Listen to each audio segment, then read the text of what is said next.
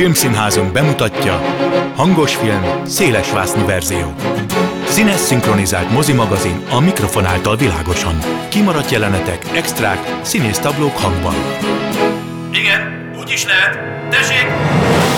Hangos film, szélesvásznú verzió. Jó napot kívánok a szerkesztő műsorvezető Tímár Ágnes köszönti Önöket. A mai adásban beszélgetünk a Minden rendben című épp készülő új magyar filmről, valamint a Mariupol harcban a reménnyel című alkotásról, amely a ma kezdődő Budapesti Nemzetközi Dokumentumfilmfesztivál Légy Szabad szekciójában mutatkozik be. Vágjunk bele! Audio kommentár. A kameraforgás irányának követése. Egy apa súlyos morális dilemmába keveredik, az egyetlen szemtanúja lesz egy súlyos balesetnek, amit kisfia okoz, és döntenie kell, vállalja az igazság terhét és a fia életét romokba döntő retorziót, vagy hazudja el a tettet, ami viszont a fiú lelki világát torzítja el egy életre. A Minden rendben című dráma Sós Bálint Dániel első mozifilmje a Nemzeti Filmintézet inkubátor programjának támogatásával készül, és a főszerepet Hajdu Szabolcs játsza. A múlt héten Farkas Ádám Ádámmal, a film producerével pályájáról és általánosságban a produceri szakmáról beszélgettünk. Ma kifejezetten új projektjükről, a Minden rendben című alkotásról mesél, amelynek terveik szerint forgatási idejének végére értek, de ahogy ő fogalmazott, feltehetően még tartogat számukra néhány pótforgatási napot a munka, amely a vágás közben derül ki, vagyis mostanában, hiszen a digitális olló január közepe óta csattog. Téged otthon értelek el, de amúgy a forgatás idején mennyire kell testi valódban jelen lenned? Ugye ez egy inkubátorfilm, ez azt jelenti, hogy kifejezetten első filmeseknek szánt támogatási összeg mértékében nem éri el azt, ami egy átlag játékfilm. Nem titok, mert ezek mind az UNESZI honlapján látható összegek, hogy mi erre 100 millió forintot nyertünk, hogy ezt leforgathassuk. Manapság egy film általában azt mondom, hogy ilyen 500 millió alatt nem nagyon forog, tehát azt gondolom, hogy körülbelül ez egyötöde ez a piaci költségvetésnek, de az igazsághoz hozzá tartozik, hogy eleve olyan filmeket keresnek ebbe a programba, ami megvalósítható kevés pénzből. Tehát kevés szereplő, kevés helyszín, nem valami történelmi dolog, nem egy olyan műfaj, amit nehéz megvalósítani kis pénzből, lásd, ez kifi, hanem inkább olyan emberi történeteket, amik jól eljátszhatók. Zárójel, ezek a legsikeresebb filmek az elmúlt négy-öt évből a magyar film gyártás oldaláról, szóval azért van ennek, ennek is értelme, amikor valaki a tartalomra és nem a külcsényre koncentrál kizárólag, és nyilván fordítva is tud ez jó lenni. Hát, hogy mennyire kell ott lenni, ezen én naponta gondolkodom, nagyon-nagyon jó kérdés.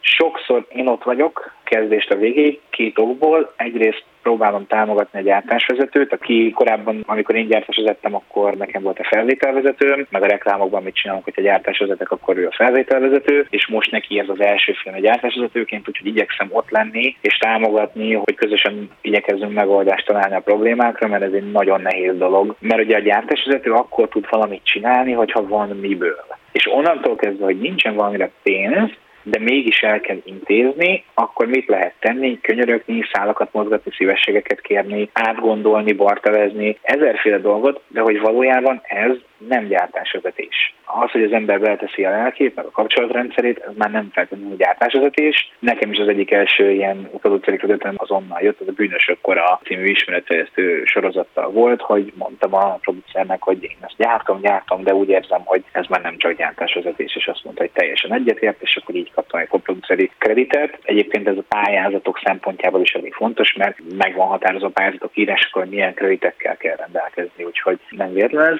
Szóval én ezért kint vagyok, hogy őt segítsem, másrészt az a helyzet, hogy szerintem az az egészséges, ha mindig kint van egy producer a forgatáson, mert vannak olyan döntések, amikhez, hogyha nincs végig valaki jelen, akkor nagyon nehéz hozzászólni, meg beleállni. Érteni kell egy csomó összefüggést. Mondjuk az van, hogy egy nap nem tudunk beleférni abba a napi penzumba, amit meg akartunk csinálni, vagy abba az időkeretbe, viszont még hiányzik a filmből, de tudjuk, hogy nem tudunk ide visszajönni, mert nem tudjuk újra teremteni a körülményeket, és esetleg túlórát kell csinálnunk. A túlóra az minden szempontból rossz. Egyrészt költséges, másrészt csökkenti azt az időt, amennyit a stáb pihenni tud. Ráadásul rossz hangulatot is csinál, tehát hogy a túlóra az egy ilyen nagyon-nagyon rossz dolog. A reklámokban nem, mert azt mindenki tudja, hogy ezek túlórásak, de ott, ott az rendesen meg is van fizetve. Viszont ezekben a kis produkcióban inkább jelképes kompenzációban. Hát jár valami megítérítés, de nem annyi, hogy, hogy megérje. Eleve egy filmes munkaidő az általában 12 óra. Tehát, hogy mikor túlórázunk, akkor arról beszélünk, hogy a 13. vagy a 14. óráról beszélünk, és ez azért nagyon-nagyon megterhelő tud lenni. Szóval ez rettenetesen rossz, mégis néha meg kell hozni azt a döntést, hogy igenis kezdjünk el vele, és csináljuk meg. És hogyha valaki nincs ott végig, és nem látja, hogy miért jutottunk oda erre a pontra, akkor nem biztos, hogy meg tudja hozni a megfelelő döntést. Látni kell, hogy ez a csúszás az miért történt. Mert sokszor a produkción kívül áll. És utána értenie kell, hogy mit jelent ez a film szempontjából, hogyha ez most nem kerül felvételre. És ha van kellő rutinja, akkor azt is tudja, hogy oké, okay,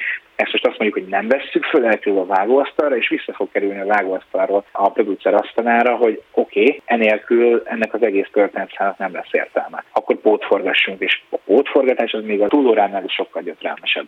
Tehát ezeket mind-mind tudni kell mérlegelni, és lehet, hogy ott állok négy órán keresztül úgy, hogy csak a monitort nézem, és a rendezővel beszélgetek, hogy szerintem is jó ez, meg hogy szerintem lehetne lassabb, gyorsabb, elmondom a véleményem, de hát azért a rendező az úr, én csak hozzászólok, mint egy filmeket látott ember, van olyan kedves, hogy meghallgat, de hogy nem azért van értelme az én ott létemnek, hanem azért, hogy lássam a folyamatokat, és mikor döntés van, meg tudjam hozni. Talán nem pontosan tudjátok, hogy mikor kerül ez a nézők elé, hogy milyen promóciót, milyen fesztiváloztatást választotok, tehát most mik a tervek, illetve egyáltalán miért fogtatok hozzá?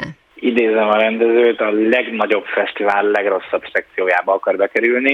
Ezt mondta, én szeretném, hogyha ugyanannak a fesztiválnak egy jobb szekciójába kerülne. Azt tudom, hogy le akarunk forogni, akkor el akarjuk kezdeni a vágást, utána ez 4-5 hónapos folyamat, meglátjuk, hogy mit alkottunk, és akkor elkezdik a hangutó munka, a fényelés, az esetleges CGI, tehát a számítógép technológiával hozzáadott vagy elvett dolgok, nem egyébként inkább elvett dolgok lesznek, és akkor elkezdjük szépen nevezgetni fesztiválokra. Vannak fesztiválok, amik nem premier fesztiválok, mégis elkategóriásak, például ilyen Toronto, és vannak olyan fesztiválok, amik kifejezetten megkövetelik, hogy ott mutassák be először, ez például Kán, Velence, és nyilván ezekre próbál lőni az ember, mert az első filmmel, és ez a rendezőnek az első nagy, nagy játékfilmje, jó ide kerülni. És végül azért csináltuk ezt a filmet, meg azért ezt a filmet csináltuk meg, mert abban bíztunk, meg azt láttuk meg benne, hogy egy olyan történetet mesélünk el, ami a világon bárhol játszódhatna. Nyilván ilyen szélsőséges eseteket leszámít, vagy észak de hogy mondjuk ez lehet nyugodtan Svédországban, Kanadában, Franciaországban, Szlovéniában, nálunk, olaszoknál, bárhol, mert egy olyan emberi történetet mesélünk el, ahol az itt és a most számít, és nem a körülmények. Ráadásul mi erre rá is játszunk, mert egy olyan látványvilágot építünk köré,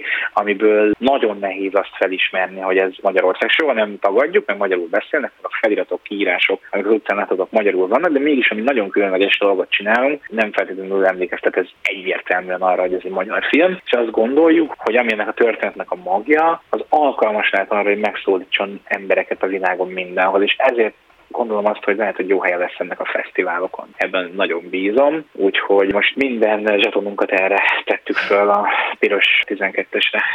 Minden autót, ami a forgatáson található. Minden autót, és az azért jó, hogy azt mondom, mert holnap pont egy olyan jelentet fogunk csinálni, mert rengeteg autóra van szükségünk, és eh, ennél a költségkeretnél ezt csak ilyen barátok, rokonok, szakmai segítők támogatásával tudjuk megoldani, úgyhogy szurkolj nekünk, mert nagyon fontos, hogy négy óra előtt holnap ne essen az eső. Ez is produceri feladat, hogy mikor ott Sziklőni a felhőket szétlőni a felhőket, de azt kimondani például, hogy akkor ezt a 40-től 150 emberig terjedő stábot, színészekkel mindenkivel együtt, ezt most mikor mondjuk le, mert a szakmai standard az az, hogy 24 órán kívül kell lemondani egy forgatási napot, ha belül mondod le, akkor ki kell fizetni az egészet. Ettől néha el lehet térni, meg egyesével mindenkivel meg lehet beszélni, hogy tegyen kivételt, de hogyha van egy nagyon komoly technológiával rendelkező, aznapra összeszervezed, sok szereplős, nehéz forgatási napot, viszont azt mondják, hogy esti eső, de nem biztos, meg lehet, hogy csak később, akkor a producer lesz az végsősorban, aki kimondja, hogy akkor forgatunk holnap, vagy nem. És ma pont egy ilyen helyzetben voltam benne, úgyhogy nagyon remélem, hogy jól döntöttem. Nagyon szépen köszönöm Farkas Ádám producernek, hogy a Minden rendben című filmről beszélgetett velem. Köszönöm a lehetőséget. A Budapesti Nemzetközi Dokumentumfilm Fesztivál idei szlogenje Tiszteld az életet, ne őj. A ma induló programsorozat idén 9. alkalommal kerül megrendezésre. A 29-ig tartó fesztivál 7 verseny kategóriával, 60 filmmel, 200 vetítéssel és 50 külföldi filmalkotóval várja a nézőket 10 hazai városban. Az egyes szekciók a Légy szabad, a Légy boldog, a Légy bátor, a Légy felelős és a Légy őszinte címeket kapták témájuktól függően. A válogatáson a legfrissebb Oscar és Európa díjas, illetve arra jelölt filmeket láthatja a közönség. A következő percekben a Mariupol harcban a reményel című ukrán alkotással foglalkozunk, amely a Légy Szabad kategóriában látható.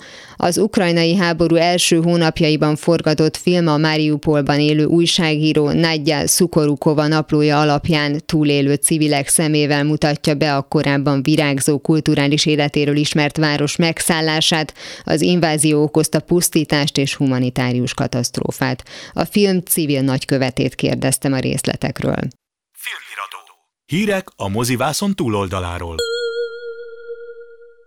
Bálint Natália operaénekes nemzetközi kapcsolatok elemző van velem. Szia! Szia, üdvözlöm a kedves hallgatókat! Miért éppen a Mariupol a harcban a reményel című film az, ami tulajdonképpen hozzád került, vagy neked jutott? Ez nem az én választásom volt, hanem Sós Ágnes, a fesztivál igazgatója szemelte ki ezt a filmet nekem, és valószínűleg az motiválta őt ebben, hogy amikor a háború kitört, akkor ugye engem családomnál fogva is érint ez a téma, hiszen az én férjem ukrán származású orosz zongoraművész, és pont a háború napján, a kitörésének a napján ment volna Szentpétervárra, én pedig könyörögtem neki, hogy ne menjen, mert valahol nagyon közelinek éreztem a háború kitörését, és végül maradt velem, tehát mi a koncertkörútja helyett egész végig itthon voltunk, és folyamatosan próbáltunk képben lenni az eseményeket illetően, és a sokkot azzal oldani, hogy olvasunk, hallgatunk, tájékozódunk, barátokkal, ismerősökkel beszélünk Ukrajnából, Oroszországból, hogy minél jobban megismerjük ezt a témát. És nagyon-nagyon sok elemzést is írtunk ezzel kapcsolatban, vagy hát írtam én az ő segítségével, és valószínűleg a fesztivál vezetése ezeket az elemzéseimet, ezeket a posztjaimat láthatta, amikor ezt a filmet kiszemelte nekem, hogy talán ennek lehetnék én a hiteles civil nagykövete. Az itthon alatt, mert mondtad, hogy itthon voltatok, az Németországot jelenti. Ez Németország, igen. Hát Európa. Na, így fogalmazok, tehát ugye van, van Oroszország és van Európa, amikor mi beszélgetünk egymással a férjemmel. Ez ugye a filmből is kiderül, hogy amikor már a humanitárius segítség megérkezett, többen Németországba, Ausztriába mentek. Ti ezzel a jelenséggel hogyan találkoztatok? Nagyon furcsa volt, mert már a háború kitörésének a napján egy hatalmas megmozdulás szerveződött nálunk Stuttgartban. Február 24-én és 25-én is kint voltunk a Stuttgarti Schlossplatzon, és ott próbáltuk meg egymást támogatni ukrán, orosz, belarusz barátainkkal, mert ugye azért azt sem szeretném ebből az egész történetből kihagyni, hogy nekem van kötődésem Maria Kalesznikavához is, aki az egyik belarusz ellenzéki aktivista volt, és most jelen pillanatban sok éves börtönbüntetését tölti Minskben, ő nekem iskolatársam volt itt Stuttgartban, ő fuvola művész, nem mellesleg, és hát ugye az ő ügye kapcsán rengeteg-rengeteg tüntetés van a mai napig. Stuttgart nagyon büszke Maria Kalesznikavára és az ő harcára, amit Lukasenka diktatúrája ellen vív. És ebbe a kultuszba, mert azért szerintem most már mondhatom, hogy ez egy kultusz, ebbe csöppent bele a háború ügye. Tehát azok, akik Maria Kalesznikaváért folyamatosan tüntettek, németek, oroszok, belaruszok, ukránok, ő nekik megvolt egy olyan civil hálójuk, amelyel nagyon-nagyon sok embert meg tudtak mozgatni, de azonnal. Milyen érzés volt neked megnézni ezt a filmet? Sokáig halogattam, mert tudtam, hogy nagyon-nagyon fájdalmas lesz. És nem volt mégsem olyan nagyon fájdalmas, mint amennyire számítottam rá, de ez kizárólag a készítők végtelen empátiájának, és annak a fantasztikus szakértelemnek köszönhető, amelyel ezt a filmet elkészítették. Aki empatikus, nagyon retteg a horrortól is, pedig tudja, hogy fikció. Na most itt meg tudod azt, hogy ez nem egy fikció, ez a veled élő valóság. Ez tőled pár száz vagy ezer kilométerre történik ez az egész. És nem fogod belőle megérteni, hogy miért történik, mert a gonosznak a gyűlölet által indukált tetteit nem fogod tudni ebből megérteni. Viszont az áldozatok és a túlélők olyan csodálatos tartással vérteződtek fel, amelyet a film végére a magadévá tehetsz, és mégis azt viszed magaddal, tehát ezt a fajta erőt, amit a túlélők közvetítenek. Napi szinten most már ugye lassan egy éve kapjuk ugye ezeket a, a híreket, és ha nem is immunissá válunk rá, de azért ez borzasztó dolog, hogy ugye az ember úgy van kitalálva, hogy mindenhez alkalmazkodik, hát a film is pont erre mutat rá. Tehát, hogy a néző is úgy van vele, hogyha én már magazinműsorokban is látok a civilek által készített felvételeket, meg hivatalos felvételeket, akkor már nem fog jobban, hogy mondjam, meglepni egy film, tehát hogy itt tényleg a, a film minősége az, ami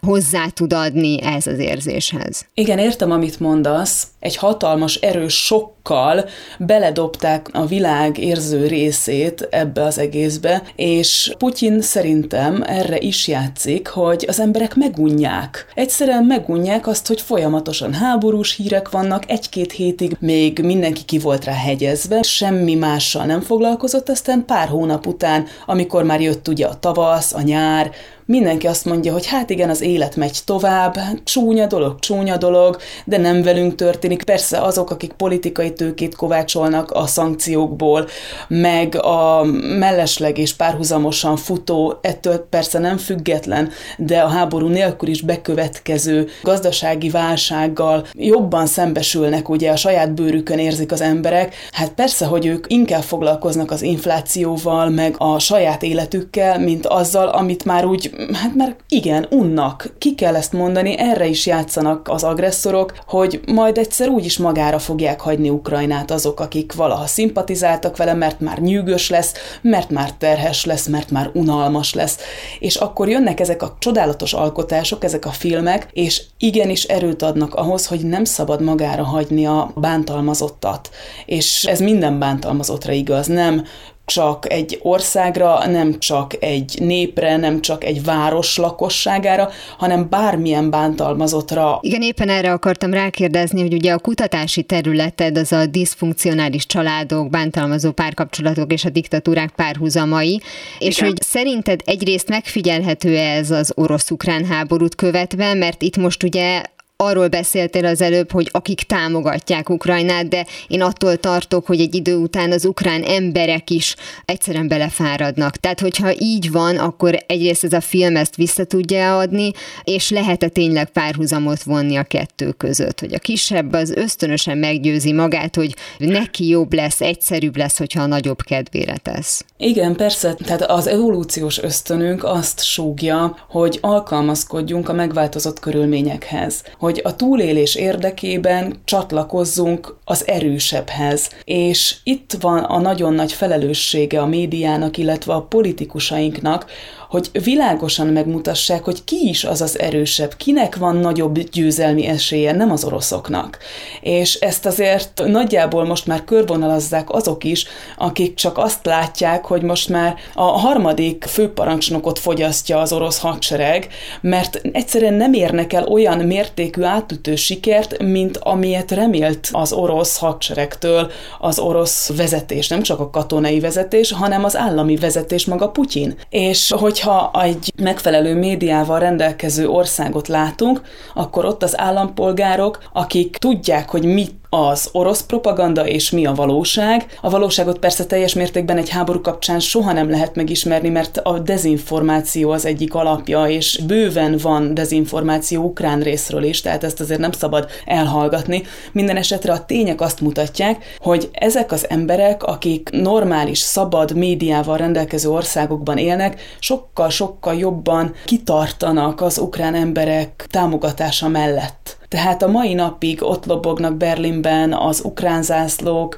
a mai napig ott vannak a németeken a kis kitűzők, és büszkén vállalják azt, hogy ők kiállnak a megtámadott, az elnyomott mellett. Tehát ez egyfajta emberi méltóságot is ad azoknak, akik az orosz agresszióval szemben kiállnak az ukránok mellett. A film arra mutatott rá, hogy valójában az emberek arra tudnak igazából reagálni, ami még a felfoghatóság szintjén belül van. Tehát ugye volt egy olyan megszólalónk, aki elveszítette a fiát, teljesen egyedül maradt, és ugye most éppen egy rehabilitációs intézetben van, teljesen rezignáltan mesélte el ezt a történetet, és az az újságíró, akinek a naplójában felhasználta ugye ez a film, ő is arról, hogy a férjével az elejétől ugye nem tudták tartani a kapcsolatot, hogy mennyire nehéz volt az egész helyzet, ezt majd, hogy nem kívülállóként mesélte el. És az volt az egyetlen pillanat, amikor elsírta magát, amikor azt mondta, hogy a nem, igen, hogy nem tudott visszamenni a macskáért, és még hozzá is tette, hogy mert ez egy házi cica. Valószínűleg őnekik a túlélés feltétele volt, hogy diszociáljanak a saját valóságuktól. Tehát ahogy te is megfigyelted, hogy kívülállóként szemlélték a saját történetüket, hogy itt van ez a fiatal anyuka, akinek egy kamasz fia volt, és elmesélte, hogy, hogy milyen illata volt a vérének, a fia vérének. Hát, hát egyszerűen az ember, és úgy beszél erről, mint hogyha, mint hogyha nem is vele történt volna, sőt, hanem ugye ő neki már, hogyha egy picit ilyen slangbe szeretnék átmenni, akkor úgy fogalmazom, hogy kisült az érzelmi reléje. Tehát, hogy ne égjen le a gép, hogy, hogy tudjon tovább funkcionálni, neki ki kellett kapcsolnia az érzelmeit. És hogy ezt vissza tudja kapcsolni, az egy nagyon nagy kérdés, hogy egyszer majd felocsúdik ebből a katatón állapotból, amiben látszólag az összes megszólaló leledzik, az egy nagy kérdés, és hogy akkor ott lesz-e valaki, aki segít nekik. Igen, azt mondta, hogy érezte egy ponton túl, hogy nem emberek már, hanem csak működő testek. Igen, a szervezeteket mondott ott szó szerint oroszul. Hát persze, mert ők nem állati szinten éltek, mert az állat, ő elmegy a saját almába, és ott piszkít, és nem ugyanott, ahol eszik. Tehát egészen máshogy élnek normálisan az állatok, mint ezek a szerencsétlen emberek, akik egy helyre be voltak zárva hetekig, hónapokig, nem tudtak élni, és egyszerűen egymásra voltak utalva, és nem csak, hogy nem nők is, nem férfiak voltak, hanem tényleg nem voltak ott emberek.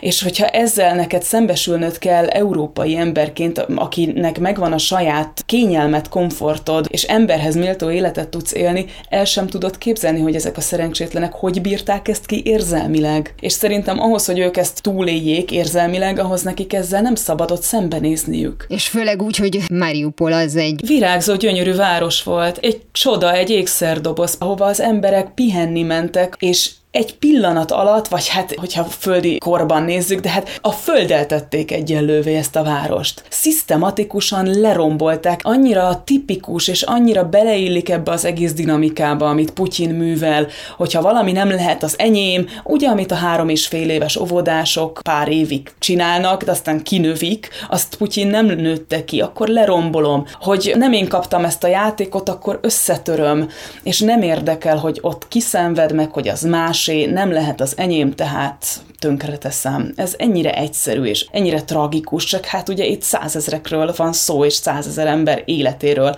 aztán meg milliókéről, szóval egészen egyszerűen katasztrofális. És ez ebben a filmben ez abszolút visszajön, mert teljesen hétköznapi embereket látsz, akik lehetnének a szomszédaid, lehetnének a barátaid, csinos, ápolt, megnyerő külsejű, hiteles embereket. És ővelük történt ez, tehát veled is bármikor megtörténhet, ezért sem szeretnek az emberek szembenézni ezzel. És ugye nagyon érdekes, hogy amikor már Ausztriában, Németországban megérkeznek, és zárásként minden megszólalót megkérdeznek, hogy mik a mondjuk úgy tervei, mindegyikük azt mondja, hogy amikor ennek vége lesz, visszamenne Ukrajnába. Nem, hát azért teljesen más úgy elhagyni a hazádat, hogy készülsz rá, hogy emigrálni akarsz, vagy pedig muszáj, mert nincs más választásod. Nem tudod a saját gyökereidet eltépni. Ugye azok az emberek, akik például gazdasági menekültek lesznek, és nincsen olyan, hogy belelőnek a házuk oldalába. Például beszélhetek azokról a magyar ápolókról, orvosokról, vagy akár magamról is, akik azért jöttek el az országból, mert Magyarországon nem találták meg a számításukat.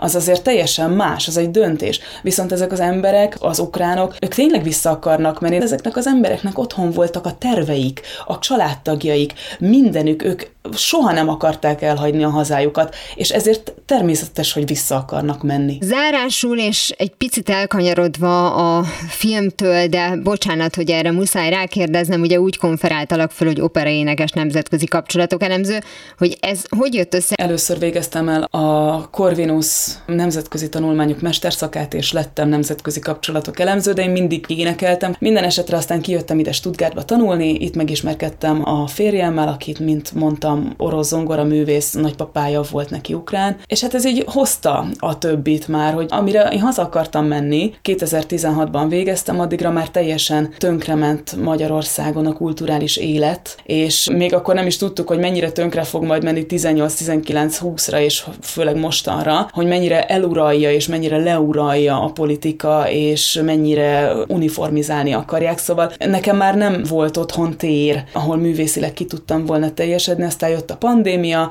de hát folyamatosan próbálok azért mind a két hivatásomnak élni, nem is tudnám magam megtagadni, tehát a szociális érzékenységem meg az igazságkeresésem nem hagyja, hogy bármelyik szakmámat elhanyagoljam, tehát folyamatosan követem a híreket. Nekem az a kikapcsolódás a színházi próbák után, hogy híreket elemzek különböző nyelveken, és fordítva. Tehát amikor már tele van a fejem a világ történéseivel, akkor nagyon jó bemenni a színházba és, és játszani vagy próbálni tehát sokat tud adni a művészethez is, a karakterformálásokhoz, ad egyfajta tartást, na, ez a lényeg. A Mariupol harcban a reménnyel című filmről beszélgettem Bálint Natália operaénekes nemzetközi kapcsolatok elemzővel. Köszönöm szépen, hogy mindezeket elmondtad. Én is köszönöm. Ez volt már a hangos film széles vásznú verzió. Legközelebb ismét szombaton délután fél kettőtől várom önöket, természetesen a korábbi adásokat, ahogy a mait is hamarosan megtalálják archívumunkban, valamint podcastként. Kövessenek minket a Facebookon, és ha még nem tették, iratkozzanak fel YouTube csatornánkra. Köszönöm a figyelmüket, a szerkesztő műsorvezetőt Tímár Ágnest hallották. Viszont hallásra! Hangos film, széles vásznú verzió.